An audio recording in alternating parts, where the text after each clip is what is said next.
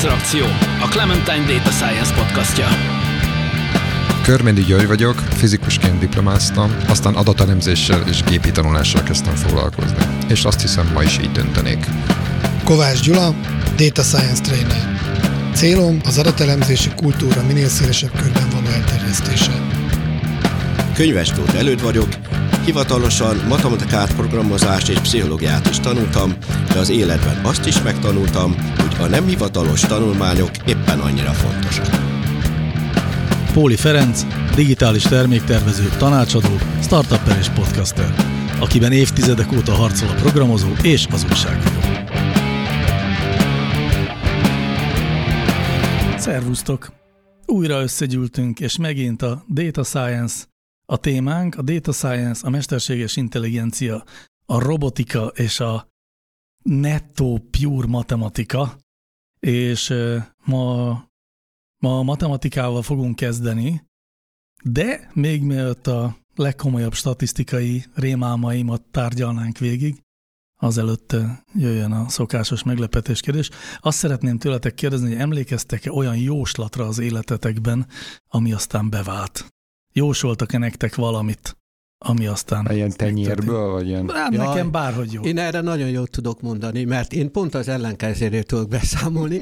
Egyszer az Iker testvéremnek egy, egy, ráadásul egy műegyetemet végzett és utána kezdett az illető, nem az ikertesem, hanem egy másik, illető asszológiával foglalkozni, és a ikertesemmel keveredett vitába, és, és bizonyítékként, hogy, hogy ez mennyire működik, meg az ilyen dolgok, csinált róla egy asztrológia elemzést. Igen, ám csak elszámolta az időpontot 10 perccel, és így nem az ikertestvéremről szólt a asztrológiai jellemkép, meg sorskép, hanem rólam, mert én születtem 10 perccel később. Nos, nem is ez a probléma vele, mert tehát most, hogyha néhány mondatot is felolvasnék belőle, nem az a probléma, hogy igaz volt vagy nem, hanem az, hogy minden mondatnak, ami benne volt, annak semmilyen értelme nem volt. Amit mindenkire el lehet mondani, vagy, vagy pedig egyszerűen nem volt értelme, de bele lehet látni egy csomó dolgot. Na hát nekem volt egy ilyen élményem ami épp ellenkező. Aha. Én is egy negatív példát tudok mondani.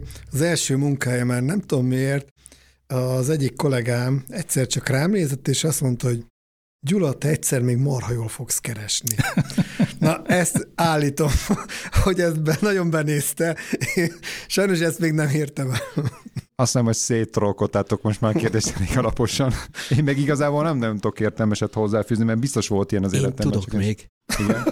Én hadd mondjak akkor egy pozitívat is. A, mi sokan voltunk testvérek, és a három fiúk voltunk nagyobbak, és a, a édesanyám egyszer megjósolta, hogy hogyan fogunk mi a pénzzel kapcsolatban lenni az életben, és ez teljesen bevált, mert a, az idősebbik bátyánkról azt mondta, hogy neki mindig lesz pénze, de hiába, mert, mert raktározza, és lényegében nem, nem éli fel. A testvéremre azt mondta, hogy neki is lesz pénze, de ő rögtön elkölti mindenféle dolgokra, és azért igazándiból nem lesz neki. Rám pedig azt mondta, hogy nekem is esetleg lesz, de nekem igazándiból azért nem lesz, mert, mert mihelyt lesz pénzem, neki adom valakinek. És ez, és ezért nem marad meg nálam. És ez tényleg valahogy így is történik az egész életben velünk. Ez egyébként csodálatos példa, amikor is ugye arról van szó, hogy elődédesanyja nem eh, egy forkasztot állított fel, hanem ismerte a témát és tudta, hogy mi fog történni, ez nem jóslat volt, ez tudás volt. De cigányasszonyok is így nyomják, hogyha jól tudom, tehát igazából ott is az emberismeret az, amit, hogyha gyorsan és jó karak- karakter, karakterizálja a, az illetőt, akkor az Jó, hát itt nálunk ez azért volt, mert gyerekként is így viselkedtünk. Igen, Tehát a, a, egyszer kiderült, hogy mit én, volt valami pénztárcaszerűsége a bátyámnak, amit egyszer elővett, és ilyen nagyon meg volt úszadva. Látszólag nem volt benne semmi üres volt, de volt valami kis rekesze, amiből sorba húzta elő a százasokat, meg minden, és évek hosszú során gyűjtötte.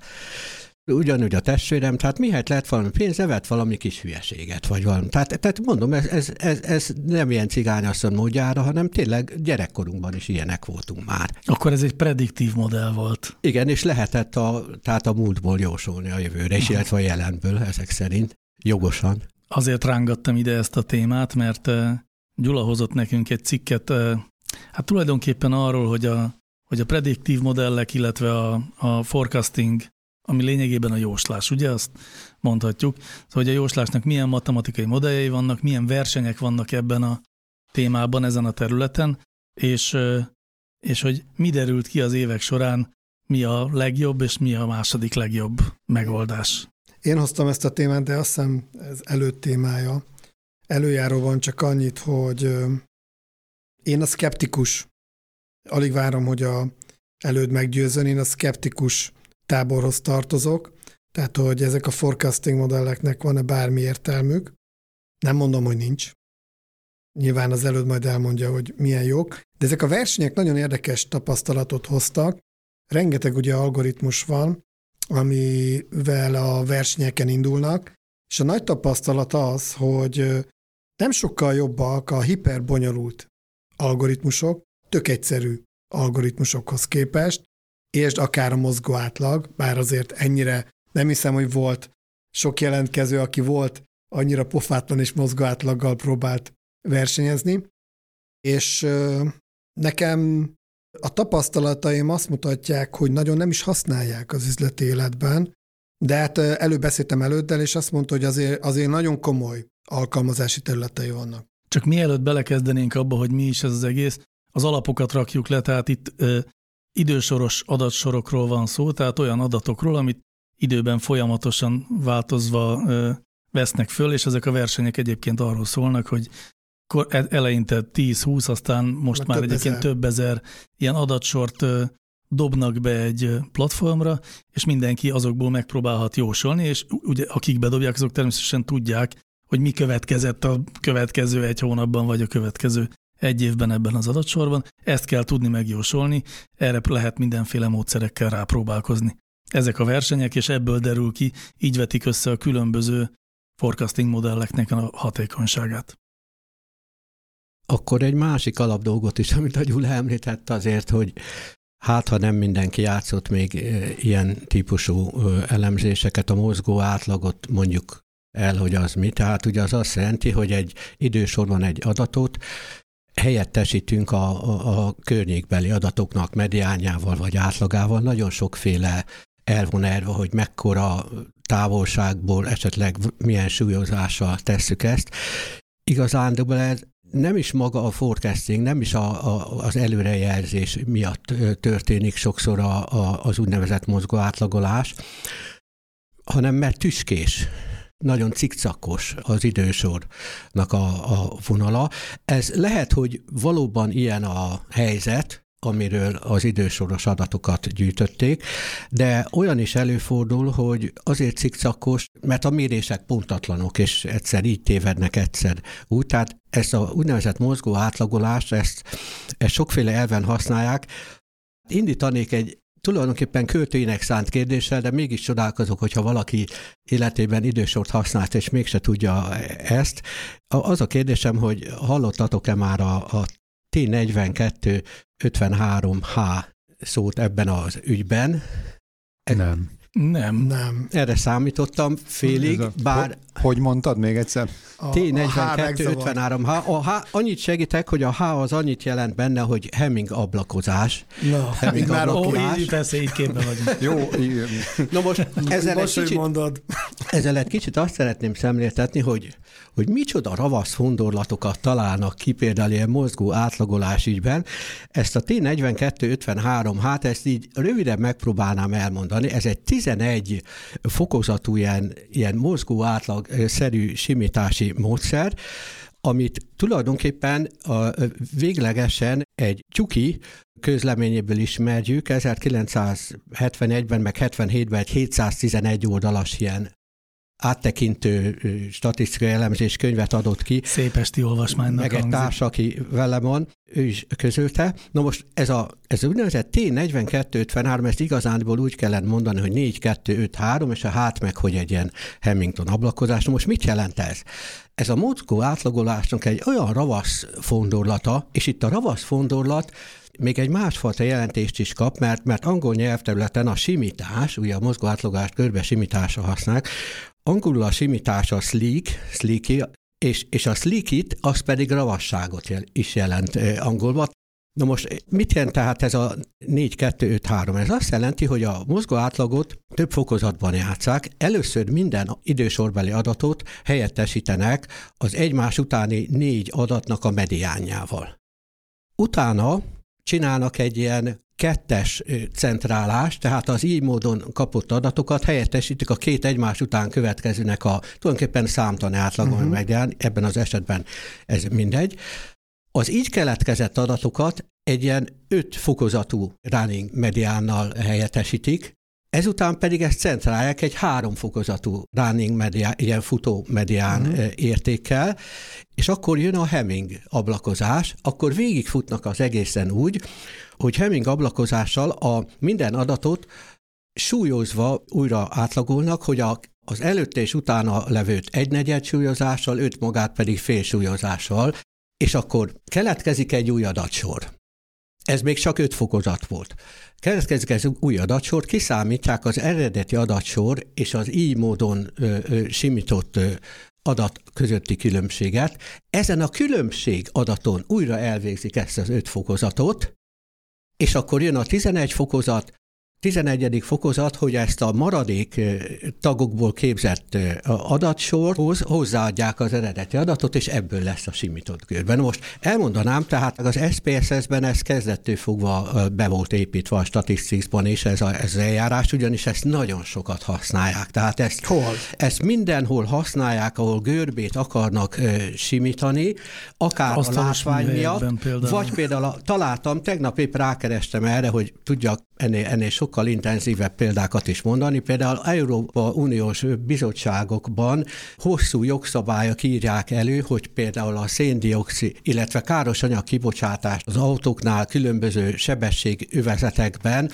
egyes autókban mért sebességeknek az ilyen tüskés görbét szintén ezzel a T42-53 Hemming ablakocskával kell kisimítani, hogy ezzel kapcsolatos számtásokat végezzenek, de például a NAV is különböző ilyen idősoros adatoknál köteles ezt használni. Tehát vannak olyan helyzetek, ahol tényleg ilyen idősorok vannak, ahol tüskés görbék vannak, és ezeket simítani kell, és nem, nem hogy matematikai módszer, hanem jogszabályok írják elő, hogy ezt kell használni. Várjál, ez most még nem előrejelzés. Ez még nem előrejelzés. Ez, ez simítás. Viszont, simítás. Okay. viszont ugye az előrejelzés ott jön, hogy, hogy igazándiból előrejelezni szeretnének ezekből a inkább a simított adatokból, illetve egy másik módszer, hogy nem csak a simítás az érdekes, hanem az is érdekes, hogy egy adott időpontban egy adat vajon hány lépéssel azelőtti adattal korrelál jobban.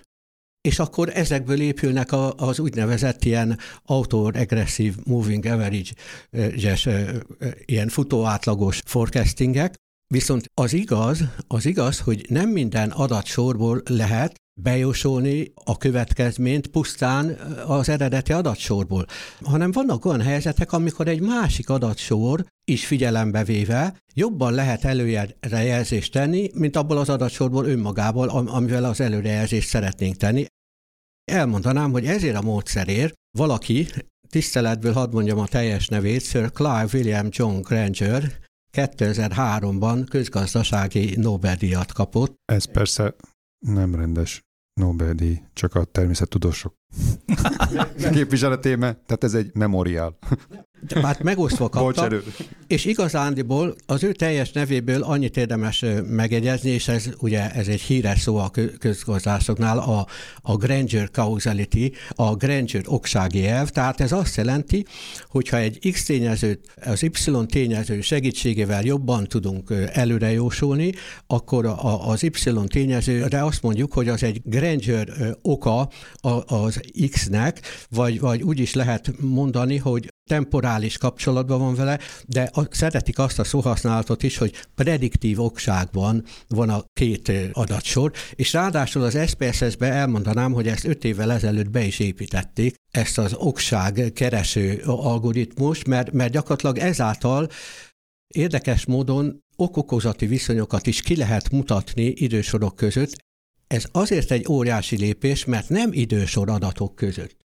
Oksági módszereket csak egészen speciális ilyen úgynevezett strukturális egyenlőtlenségek, lineáris struktúrák, külön olyan módszerekkel lehet kimutatni az SPSS-ben is, ahol tulajdonképpen előfeltevésekkel kell élni, hogy mi oka minek, és milyen struktúrája van az okozatnak, és még arról is előfeltevésekkel kell érni, hogy, hogy körülbelül milyen erősek ezek az okok.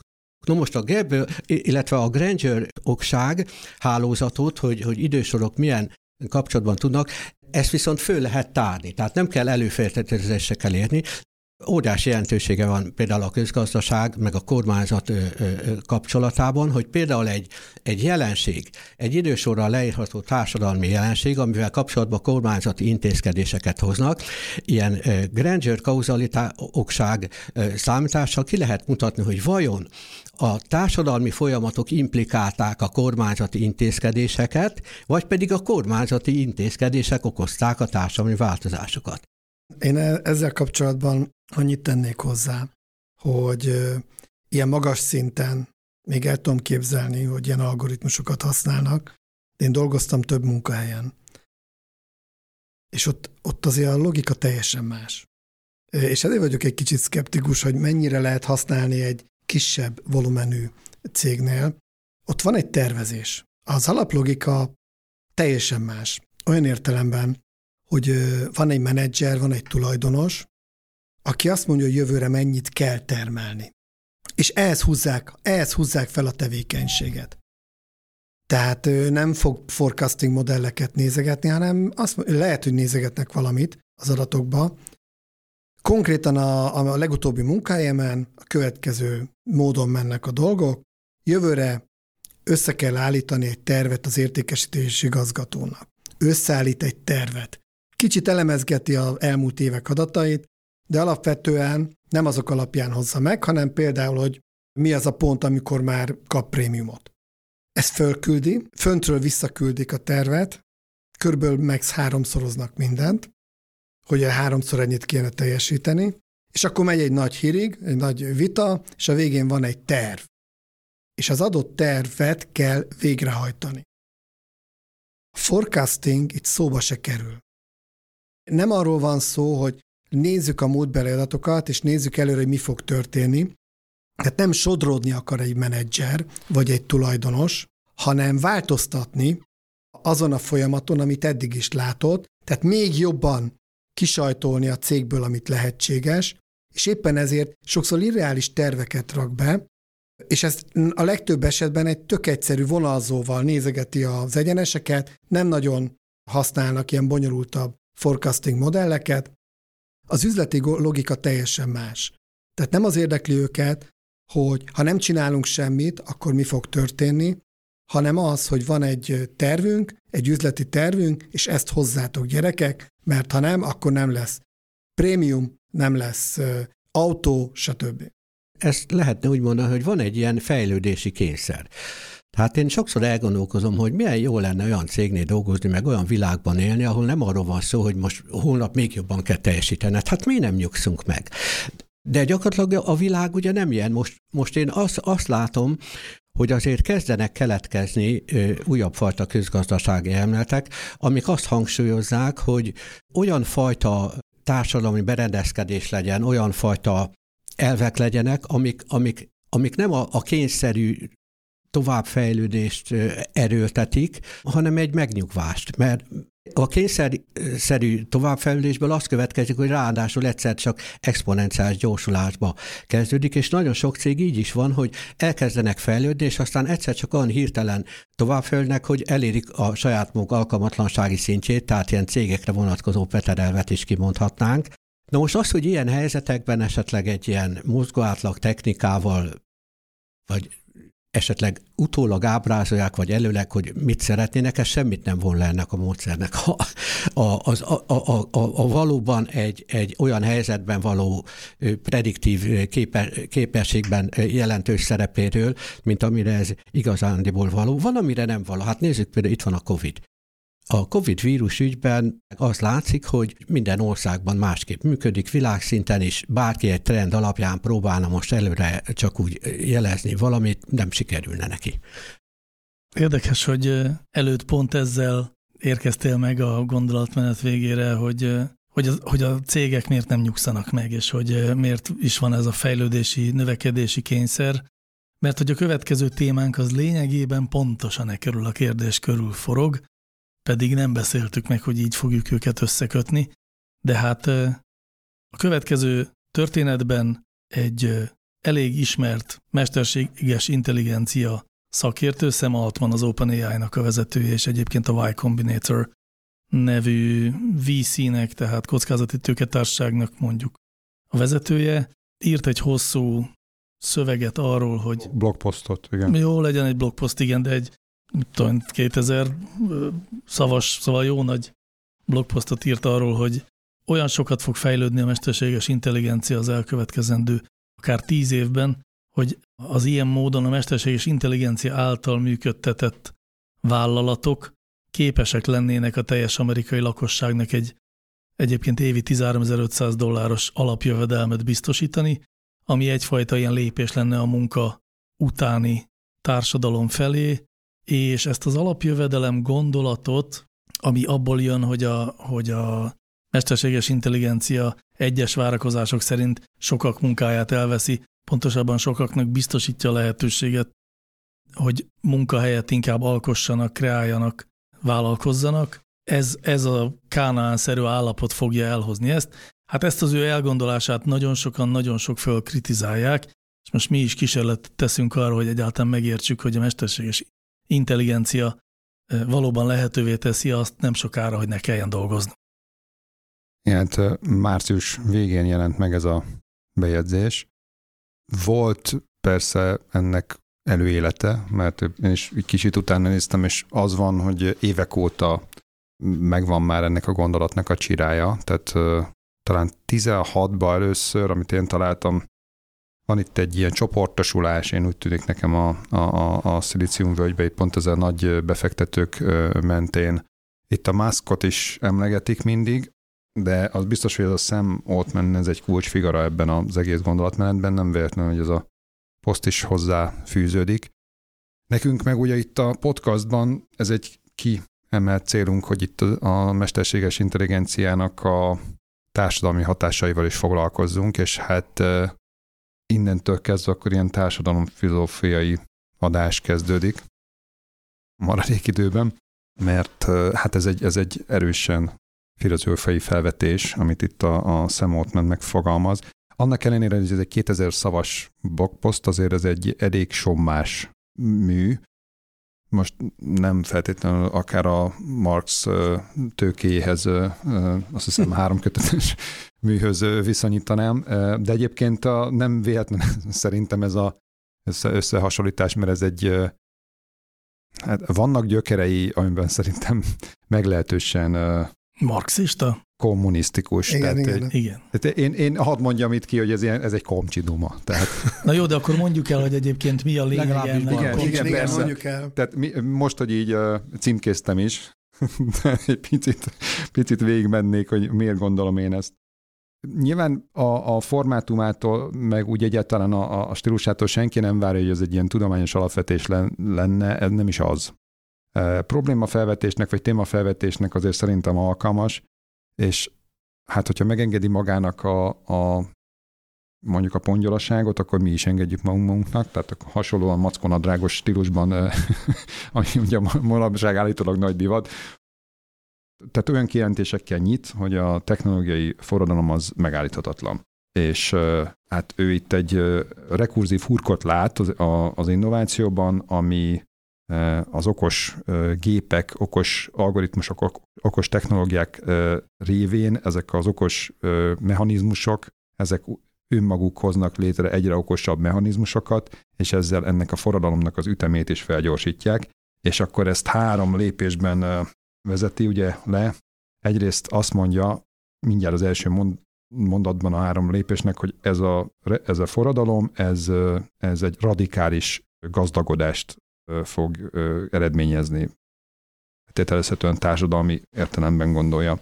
Viszont ugye ezzel párhuzamosan egy csomó klasszikus munkát kivált, mert hogy ez az AI, ez ugye a munkaerőhöz csatlakozik ennek a révén. És akkor ennek természetesen, a, mivel ez egy jelentős ilyen jövedelem meg egyéb átcsoportosítást eredményez, ezért kezdeményezi azt, hogy a politika erre reagáljon, és akkor legyen olyan politika, ami tulajdonképpen ezeket a embereknek is alapvetően folyamatosan jövedelmet biztosít, hogy úgy élhessék a életüket, ahogy korábban nem. Tehát mármint, hogy jobban. Legyen ez egyértelmű. Mondjuk el hozzá a pénzügyi konstrukciót mindenképpen igen, igen, igen, egy de mondatban. De, de jó, csak az még egy picit, tehát itt még... Odébb van. Odébb van, mert, mert most hadd vesek azért mindjárt közbe egy dolgot, mert el fog maradni. Tehát itt ugye egy csomó olyan rejtett feltételezés van benne, aminek csak egy párat fogok kibontani, mert, mert nagyon sok van. Tehát például az egy alapfeltételezés, hogy jelenleg a termékeknek meg a szolgáltatásoknak a színvonalát azt a, azt a munkaerő költsége határozná meg szignifikánsan. Ez a legjobb tudomásom szerint nem így van. Tehát, tehát a, a munkaerő az már régebb óta jellemzően csak egy kisebb hányadát teszi ki ezeknek a, az árának, és ez nem is, tehát e, e, e, egyébként ez egy ilyen nagyon ortodox marxi dumának hangzik nekem, a emlékeim szerint, és akkor az még a 19. században még lehet, hogy adekvát is volt, hogy munkaerőköltségre építsük fel a, az elméletet, de, de mára ez már nem, nem igaz. Ez gyakorlatilag egy, egy, egy kimondottan egy társadalommérnök program.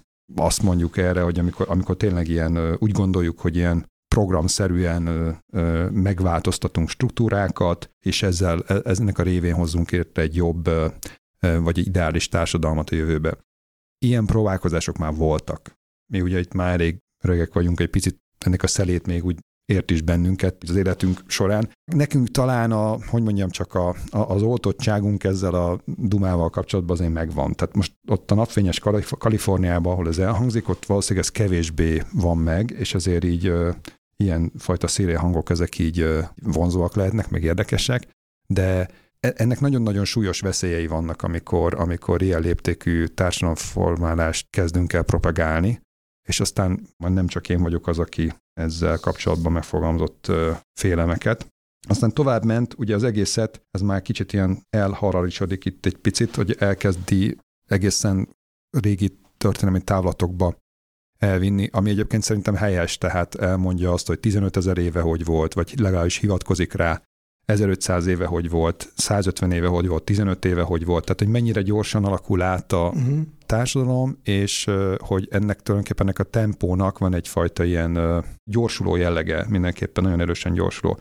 Csak itt, itt mindjárt azt vetném közben, hogy lehet, hogy az elmúlt 15 évben például nagyon, nagyon sokat változott a világ, de most ezt a logikát követve, akkor azt gondolom, hogy a következő másfél évben, következő 15 hónapban és, és így tovább, és, és nagyon-nagyon gyorsul fog változni, ami meg van nonsens.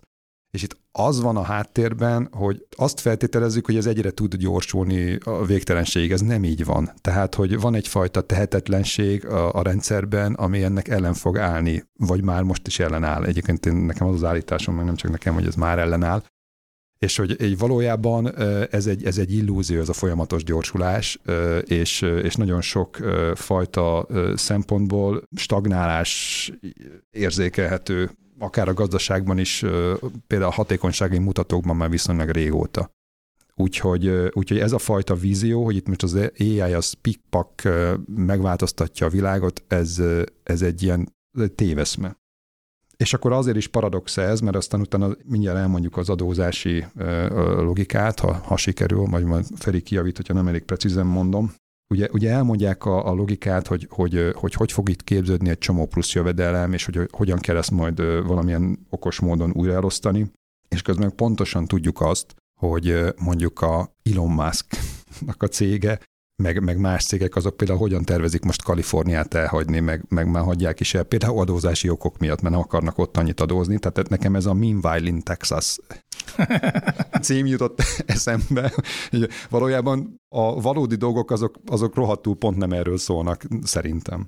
Mert hogy miről is, tehát hogy arról van szó, hogy itt egy, azt javasolja, hogy hozzanak létre egy baromi nagy ilyen alapot. Alapkezelőt. Alapkezelőt, amiben, amiben egy ilyen viszonylag kitalált módon az egyre növekvő big tech illetve egy bizonyos méret fölötti cégeknek a, a tőzsdén lévő cégeknek részvényei belekerülnek, ahogy ezek növekednek, úgy tulajdonképpen a részvényt is bocsátanak ki, és azok a részvények azok folyamatosan ebbe belekerülnek egyfajta adóként, tehát egy ilyen speciális adókonstrukcióként, és ez olyan gyorsan hatalmas lesz, hogy az ebből fizetendő, tehát ugye a részvények után fizetendő osztalékok kiosztása révén fog gyakorlatilag egy alapjövedelmet biztosítani. Pontosabban minden amerikai állampolgár Igen. az részvényes lenne ebben a hatalmas alapkezelőben, amiben bizonyos kapitalizáció fölött minden vállalat köteles lenne bizonyos részvénypaketet betenni, és ugye ilyen módon tulajdonképpen mindenki tulajdonosa lenne ezeknek a nagy vállalatoknak egy bizonyos mértékig, ebből az osztalékból finanszírozódna az alapjövedelem. Csak alka jegyzem meg, hogy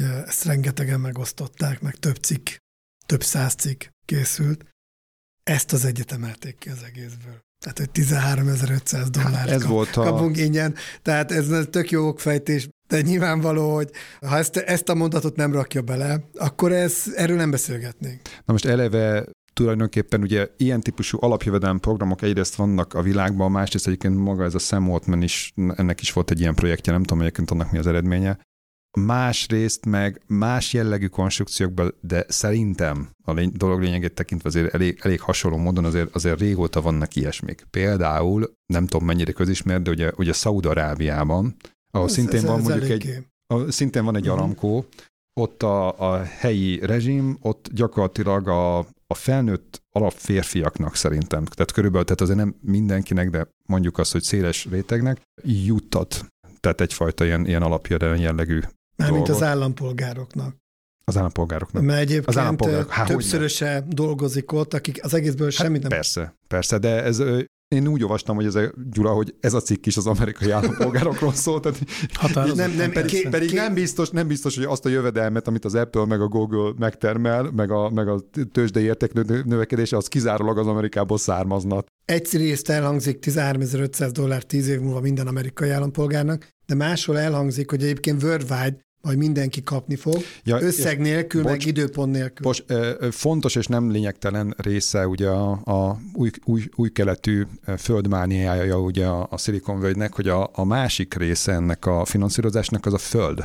Tehát, hogy a gyakorlatilag földalapot is, illetve a földnek az érték növekedése révén, amelyiként érdekes gondolat ez a Henry George-ra hivatkoznak, aki a előző századfordulón fogalmazta ezt meg, ha jól emlékszem, hogy, hogy tulajdonképpen azok a földtulajdonosok, akik, tehát hogy van egy darab földed, és a, a környékén, vagy úgy egyáltalán a társadalomban mindenféle infrastruktúrális beruházás történik, meg az egész társadalom fejlődik, mondjuk mit tudom, város közepén van egy darab földed, vagy egy telked, ott végbe fog menni egy ingatlan árnövekedés, aminek te úgy vagy a részese, hogy igazából nem csináltál érte semmit. És hogy ez egyfajta adóként értelmezzék, és egyébként szerintem ez, hát ez egy megfontolandó gondolat, meg bizonyos fokig létezik ilyesmi egyébként, és akkor erre is kitalál egy dolgot, hogy, hogy az itt ilyen módon képzett értöknövekedés is kerüljön be ebbe az alapba. Egyébként itt van olyan értelme is, hogy ez szintén az AI fogja szerintem megnövelni, mert a AI-ra alapuló, nem tudom, robotok majd építik a házakat, de mivel olyan robotok is lesznek, akik meg házépítő robotokat építenek, és így tovább,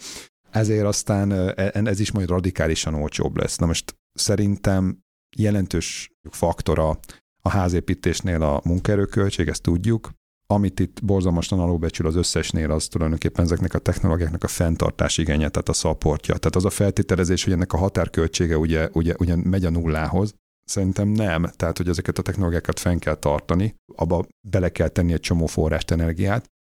A másik oldal az, hogy a, igen, hát, hogy a, továbbra is korlátosak a, az erőforrások, ami itt van, tehát itt is írja, hogy akkor majd napelemekkel lesz ezek a robotok meghajtva, és majd ott az ottani helyi nyersanyagot dolgozzák fel, és ott a, ott a talajból építik a házakat, vagy valami ilyesmi. Ezzel kezeli egy félmondatban, hogy itt valami nagyobb építő anyaggyártásra lenne így szükség, hanem így leredukálja ezt a dolgot, hogy majd ott ezt a robotokat önmagukba felépítik ezeket. A másik kérdésem az az, hogy valójában egy társadalomnak mennyi lakásra van szüksége. Tehát szerintem ez egy korlátos mennyiség. Mert ebbe a logikába ugye úgy gondoljuk, mint hogyha nem az lenne, de valójában az. Igen, igazándiból két szempontból érdekes nekünk ez az egész történet. Az egyik mondjuk, hogy a, a társadalom filozófiai vetülete, amennyiben az alapjövedelem gondolata, az valóban nem új, de általában, ahogy az Gyuri is említette, hát balról szokott érkezni, és amikor a kommunizmust emlegetünk, akkor ugye ott azt az alapjövedelmet az állam adná, és így módon aztán cserében tulajdonképpen az állam határozná meg az állampolgárok életét, vagy hát lenne olyan erősen hatása, hogy ő adja a pénzt. Na most, amikor itt nem az állam adja valahogy, hanem ez az egész tulajdonképpen a nagy technológiai vállalatoknak a, a gazdagságától függ az, hogy nekünk mennyi az alapjövedelmünk, ez, ez egyfajta igencsak kapitalista logika és gondolatmenet, és egyébként ezért nagyon sok kritikát kapott ez a történet.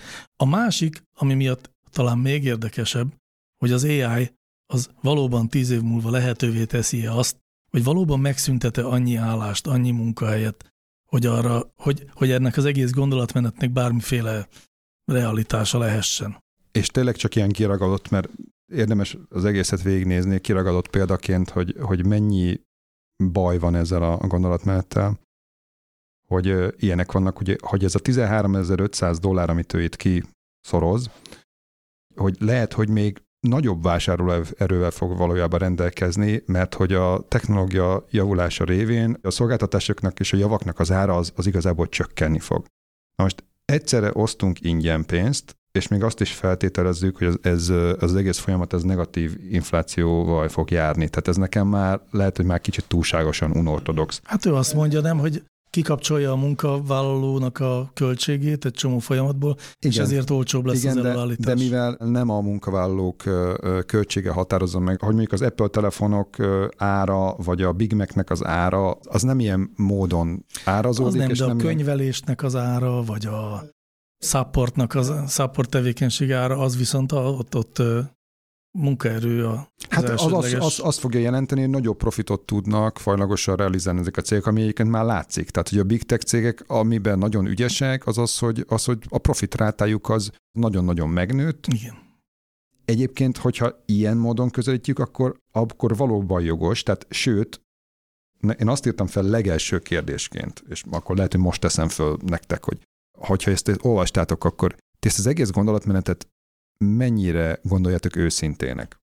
Fú, ez jó, Vagy, már erre hogy, nem... Hogy, hogy nem lehet-e, hogy az egészet egy ilyen, ez, ez egy ilyen megelőző csapásként gondoljam, Tehát hogy a valójában... átvétel előkészítés. Igen, illetve az, hogy, a, hogy, hogy valójában azt a helyzetet, ami most már azért úgy kezdenek a sötét felegek gyülekezni itt a big tech fölött, hogy esetleg ezeket valamilyen módon korlátozzák, mert hogy túl sikeresek, túl hatékonyak a, a, ebben, a, ebben a mai logikában, gazdaságban, hogy, hogy ezeket, ezeket megpróbálják valamilyen módon korlátozni, meg szétszabdalni, meg, meg, meg versenyt támasztani nekik, hogy, hogy, hogy ne legyenek már ilyen ennyire állati hatékonyak. És akkor itt ez egy másik fajta válasz, hogy hát ezek nagyon jó, hogy ezek ilyen hatékonyak, mert majd befizetnek nagyon sok pénzt valami helyre, és akkor ott, ott majd az majd mindenkinek jó lesz. Igen, ez egy nagyon jól képviselhető Szóval őszinte ez a duma, vagy nem?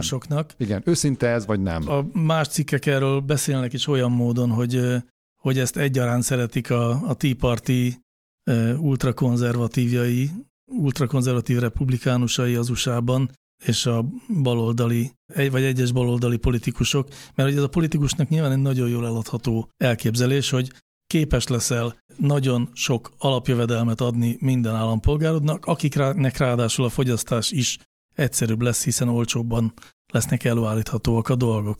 Ez egy politikai agendában jól felvehető. Úgyhogy nem tartom kizártnak, hogy, hogy igaza legyen a Gyurinak abban, hogy ez valójában nem egy, hogy mondjam, hogy nem csak a, a, az emberiség szebbé jobbá tételért tervezik ezt a képzelést. És akkor még hadd idézzek egy-két véleményt, tehát a, a másik oldalról, hogy, hogy hogyan minősítették ezt. Az egyik ez a Matt Clifford, ami nekem tetszett, az egy elég sommás vélemény. Azt mondja, hogy ő nem lát igazából semmi intellektuálisan újszerűt, radikálisat itt. Ezek már elég régi gondolatok, de az, az minden esetlen lenyűgöző, hogy ezeket a investorokat, meg, meg technológiai elitet, ez mennyire vonza a, ez a téma, tehát ez a fajta ilyen kommunisztikus elképzelések. Aztán egy másik, ez a, a másik, ez a, hát ezt nem biztos, hogy jól ejtem, Deron Acemoglu, így mondom, jó, hogy le van írva, aki meg azt mondja, hogy ez egy, ez egy hihetetlenül téves optimizmus, hogy az AI az képes lesz, vagy képes ezekre a dolgokra rövid távon és hogy, a, hogy ezek az algoritmusok, ezek nagyon-nagyon szűk feladatokat tudnak igazából ellátni, és az egy illúzió, hogy ezt a, ezt a, a, a biznisznek a költségeit azt ilyen jelentős mértékben fogják csökkenteni. Hát ezzel is azért eléggé egyetértek. Közben kigoogliztam Ajemoglu, ennek a szépen. török közgazdásznak a én meg átalakítok egy ilyen idézetet, amit a Margaret Thatcher mondott bizonyos társaságokra, hogy az ilyenfajta osztogatókkal Ugye az a baj, hogy mindig elfogynak, kifogynak mások pénzéből. hát igen, mert hogy ingyen pénz nincsen, ezt sokan fejtegetik is, hogy, hogy ennek mondta. az alapjövedelemnek az egyik leggyakoribb kritikája az az szokott lenni, hogy oké, okay, adhatunk alapjövedelmet, de akkor cserébe nem fogunk fenntartani mindenféle olyan társadalmi alrendszereket, amik válogatnak a, köz, a között, hogy kit mennyire támogatnak, mindenkit a szükséglete szerint támogatnak, míg az alapjövedelem egy sokkal egyszerűbb rendszer, mindenkinek adunk ugyanannyi pénzt, cserébe nincs több segély, nincs több lakásprogram, nincs több Medicare, tehát ilyen igen, igen. egészségügyi ellátás, hanem mindenkinek ott a 13.500 dollár, abból a Matrix 2-t? És emlékeztek, amikor az építéssel beszélgetett? Neo. Elmondta, hogy ez már a hatodik Matrix, és az első vagy a második azt úgy építette meg, hogy mindenki boldog. Nem működött.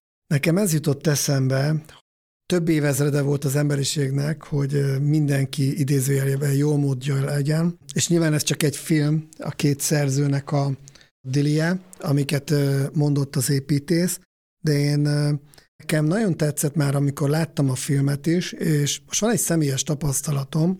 Én nemrég jöttem ki egy bankból. Mármint, hogy ott dolgoztál. Már a, igen, igen, ott dolgoztam. A sí, símaszkot a fejeden magyaráznak. Igen, igen, és egy banknál azt kell tudnotok, hogy elég jó fizetés van, normális munkakörülmények, azt nem mondom, hogy nem kell megszakadni, de egy teljesen, hogy is mondja, egy, egy ilyen ideális élet. Ahogy felvázolta a... Sam Altman. És most kijöttem, alig telt el néhány hónap, és ugye ez egy bizonytalanabb életszakasz, amikor az ember vállalkozik, nincs fix jövedelem, stb. Sokkal jobban érzem magamat sokkal jobban érzem azt, hogy valami történik velem, még hogyha rossz is, meg jó is együtt keveredve, hogy újra úgy érzem, hogy van bennem élet. Én nem tudom elképzelni az életemet úgy, hogy fix jövedelmem van. Tehát egy, egy egyenes út vezetne szerintem a depresszióhoz. Ezt megerősítik egy csomó, csomó ilyen jellegű kutatás, hogy ez, ez valószínűleg nem vagy, egy, nem vagy ezzel egyedül. És egyébként az is egy nagy kérdés itt, hogy persze népszerű dolog az az ingyen pénz gondolata, de hogy így ez valójában ez boldogabbá tesz bennünket, az egy nagy kérdés általában. Uh-huh. Én azt gondolom, hogy a világban, hogyha nem mérezzük magunkat tökéletesen boldognak, meg elégedetnek, akkor egyre kevésbé azért van, mert, mert hogy mennyi, mennyi pénz van a zsebünkben, vagy hogy van, van elég. Tehát például a mély szegénység, meg az ilyen nagyon alacsony jövedelmeknek a, a, az aránya, az, az nagyon csökkent a, az elmúlt években, évtizedekben a világban. Ilyen értelemben azt lehet mondani, hogy tulajdonképpen az ilyen típusú mély szegénység, meg, meg, az a, meg az a éhezés, meg ez a fajta dolgok azért talán a emberi történelemben soha nem voltak ennyire, tehát arányaiban ennyire kevesen. Uh-huh. Arányaiban nem, számosságában viszont ez sajnos nem igaz, és azért azt ne felejtsük el, hogy ha bár ránk mindnyájunkra igaz az, amit mondtál, hogy nem biztos, hogy, a, hogy a, egy, egy bank nyugalmában képzelnénk el az életünket, de azért az a borsodi zsákfalunak a lakója, vagy egy, egy mezővárosnak a, az alsóbb osztály, vagy még közmunkása, az nem ezt fogja mondani, hanem az azt fogja mondani, és, a, és az alapjövedelem logikáját, azaz a mindenki számára biztosított létminimum alapvető emberi jogát, azt miattuk találták ki, és nem miattunk.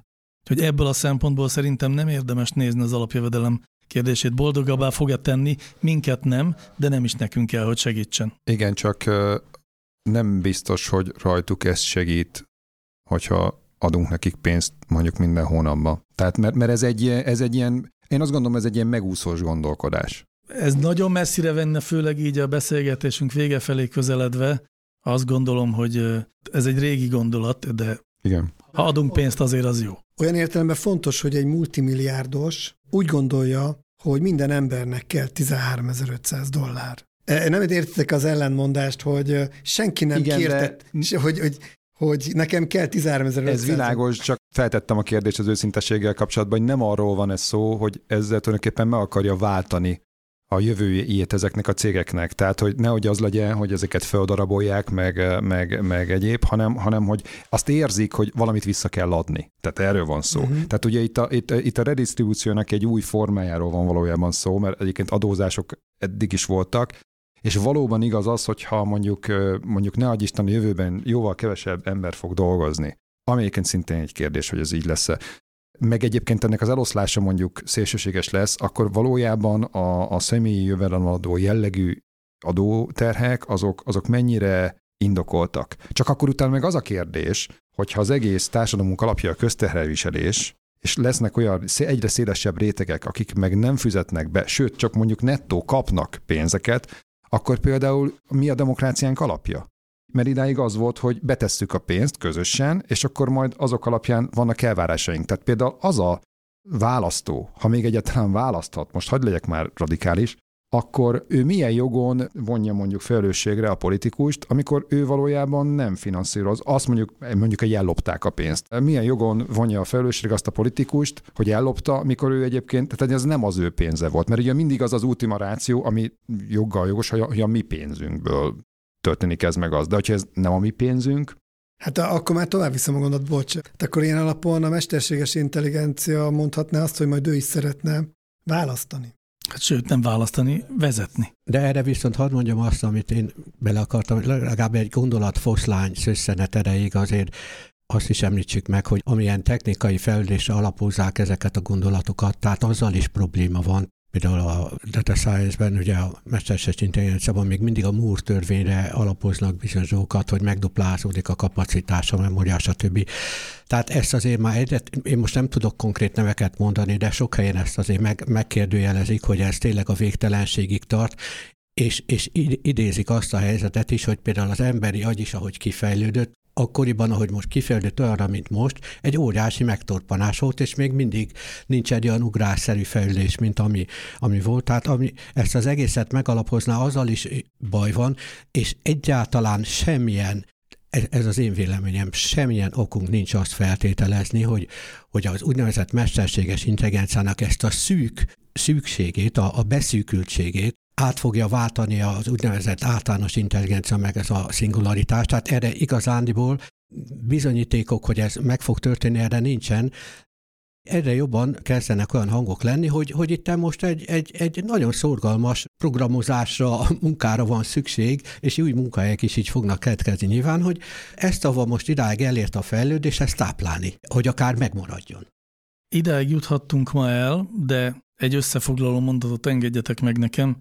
A mi szempontunkból talán tényleg az a legfontosabb, hogy vajon a mesterséges intelligencia mennyiünktől vagy a gyerekeink mekkora hányadától veszi el a munkáját, és ez az a gondolat, amivel egyébként talán érdemes foglalkozni, akár többször is, meg nem csak nekünk, hanem mindenkinek, aki ezzel dolgozik, mert az biztos, hogy a mesterséges intelligencia átalakítja a társadalom szerkezetet, és erre valami módon reagálni kell.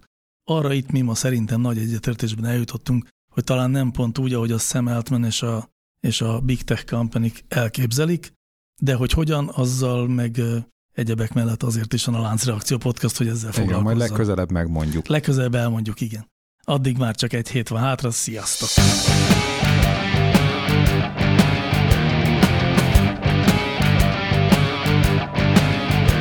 Láncreakció, a Clementine Data Science podcastja.